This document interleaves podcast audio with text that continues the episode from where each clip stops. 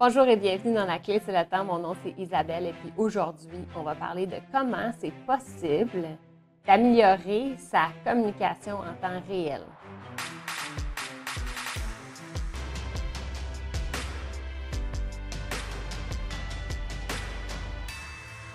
Je ne sais pas si vous êtes comme moi, mais à chaque fois que j'ai lu des livres qui euh, m'aident à développer une meilleure communication, les astuces sont plus au niveau du développement personnel.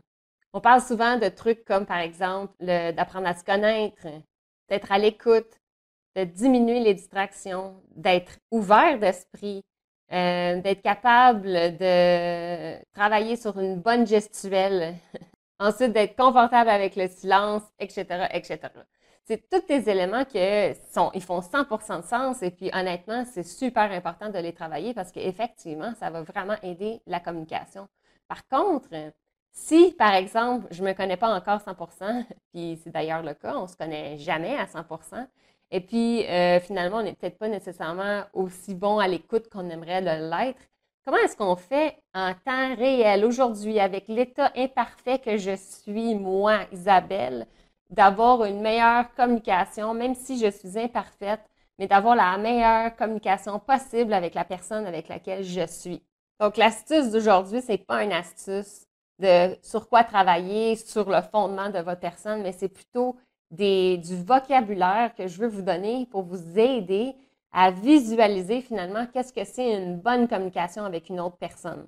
Donc, en ayant ce vocabulaire-là, vous allez pouvoir être capable par la suite, lors d'une communication, de faire une analyse rapide avec la, euh, avec la situation actuelle, puis de pouvoir dire, OK, qu'est-ce que je dois ajuster en ce moment, au moment présent, pour que la communication avec la personne avec laquelle je suis soit de qualité. Lorsqu'on parle d'une bonne communication, on utilise souvent les caractéristiques comme elle était harmonieuse, elle était stimulante. Donc, des termes qui sont un peu associés à la musique.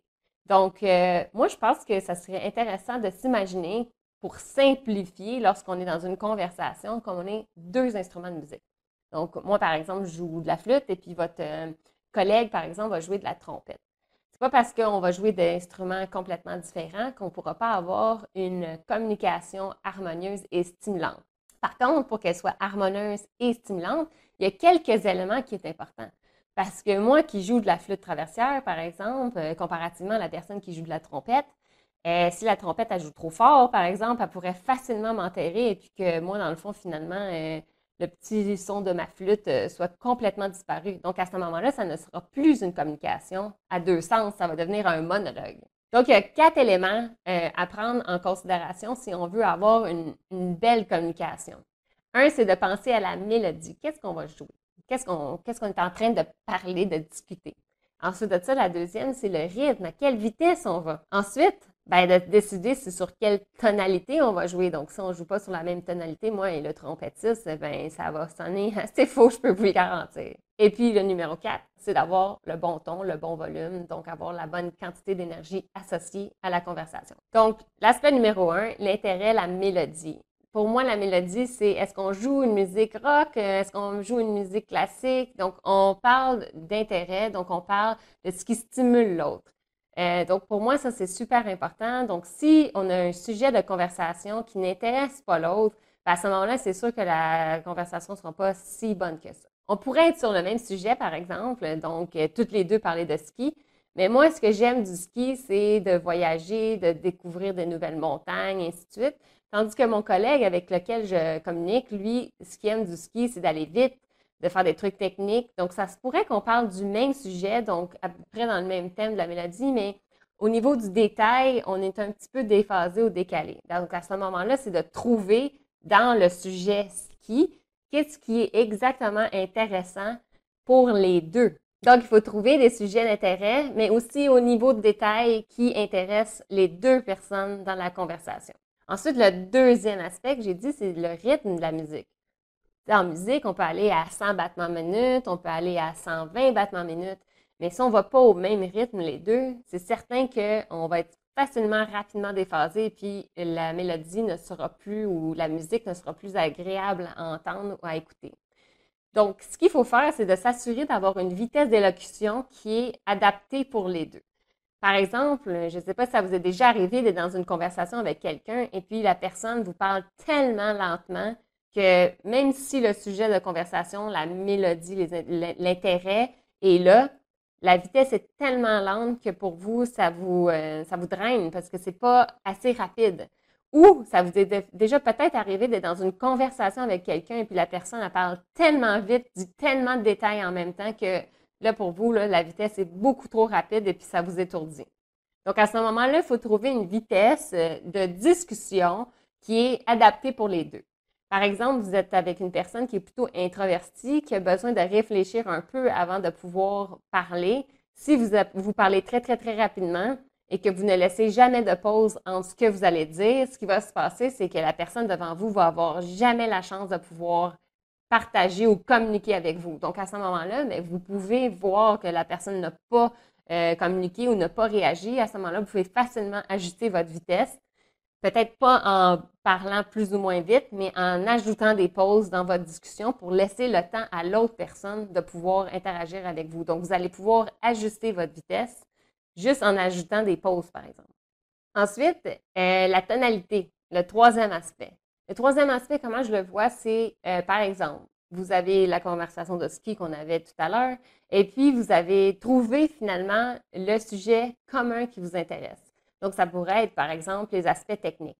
Si votre collègue est très, très expert et commence à parler de façon très détaillée avec du vocabulaire que vous ne connaissez pas et que vous ne comprenez pas, ce qui va se passer, c'est que vous allez comme pas vous reconnecter. Vous allez parler d'un sujet commun qui vous intéresse, mais le niveau de détail utilisé puis la précision de la communication est trop précise. Puis vous, qui n'êtes pas l'expert, vous l'écoutez, puis vous êtes complètement déphasé puis décalé. Donc, à ce moment-là, vous n'êtes pas sur la même tonalité. On joue la même mélodie au bon rythme, mais on n'a pas joué sur la bonne tonalité. Ensuite, le dernier élément, c'est l'intensité, le volume. Si, par exemple, j'arrive dans une conversation, tout le monde est un petit peu, mettons, je pourrais dire, euh, moins d'énergie, et puis moi, j'arrive avec toute mon énergie comme j'ai d'habitude, ça se pourrait que j'entends tout le monde. Donc, je joue trop fort, j'ai beaucoup trop d'énergie, je suis beaucoup trop passionnée. Et puis, euh, j'ai un gros décalage avec les autres. Donc, à ce moment-là, il faut aussi ajuster, même si on va à la bonne vitesse, à la bonne mélodie et la bonne tonalité, il faut aussi jouer de notre instrument avec la bonne quantité d'énergie. Cela dit, c'est pas parce que vous allez commencer avec un niveau d'énergie dans une conversation que vous pourriez pas la faire évoluer. La clé, c'est le temps. Tout évolue.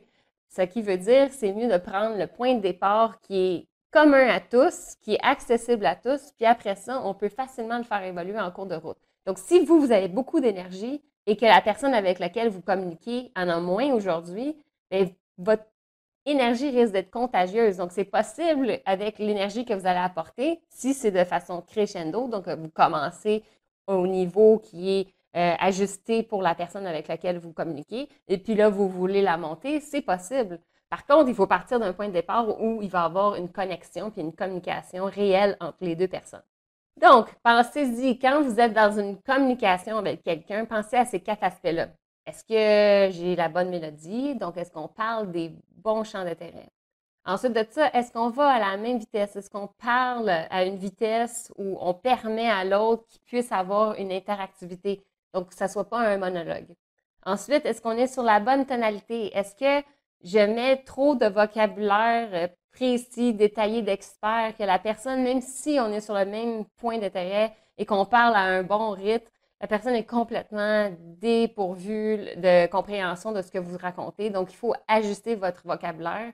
Et puis, à la fin, si euh, vous allez vous avez trop d'énergie et puis que vous enterrez l'autre instrument de musique, bien à ce moment-là, vous n'allez pas laisser la place de faire une belle mélodie. Vous allez être finalement un monologue, donc le seul instrument à jouer parce qu'il va enterrer tous les autres. Donc, lorsque vous êtes dans une conversation en temps réel, vous pouvez utiliser ces astuces pour pouvoir vous ajuster. Si vous voyez que la personne regarde un peu à gauche, à droite, c'est peut-être que le sujet d'intérêt n'est pas très intéressant. Si, par exemple, la personne devant vous ne participe pas. Vous parlez, vous faites des pauses, puis la personne ne vient pas. Peut-être que c'est trop rapidement, peut-être que vous avez pris trop de place. Faites des pauses, changez le sujet, trouvez un autre sujet de conversation, démarrez-le, faites une pause, laissez l'autre embarquer. Changez le rythme, changez votre intensité. Vous allez voir, plus que vous allez explorer avec la personne au niveau de ces quatre champs-là, et puis plus que vous allez avoir de chances d'aller chercher une conversation intéressante et de qualité. Donc, pour avoir une excellente communication au moment présent, avec l'état d'imperfection que vous êtes, donc peut-être pas aussi apte à écouter ou peut-être pas aussi intéressant dans votre discours ou euh, vous n'avez pas encore développé XY talent, c'est pas grave. Le but, c'est d'être le mieux qu'on peut au moment présent. Donc, la prochaine fois que vous êtes dans des rencontres de networking, que vous avez des discussions avec votre famille, que vous parlez avec un collègue, pensez à ces quatre aspects. Vous allez voir comment est-ce que vous pouvez ajuster on the spot, donc en temps réel, ces quatre aspects-là pour voir comment la conversation va évoluer. Ça se pourrait qu'après avoir ajusté vos quatre paramètres, ben, la conversation n'est pas nécessairement encore très agréable. Pas de souci, pas de problème. On prend pas ça comme une défaite, on prend ça comme un apprentissage, puis après ça, ben, on passe à la prochaine personne, et puis on refait l'exercice, puis on essaie d'être toujours à son meilleur. J'espère que ça vous a plu. Si c'est le cas, je vous invite à vous inscrire à ma chaîne et allez lire mon blog, la clé, c'est le temps.com. Bonne journée!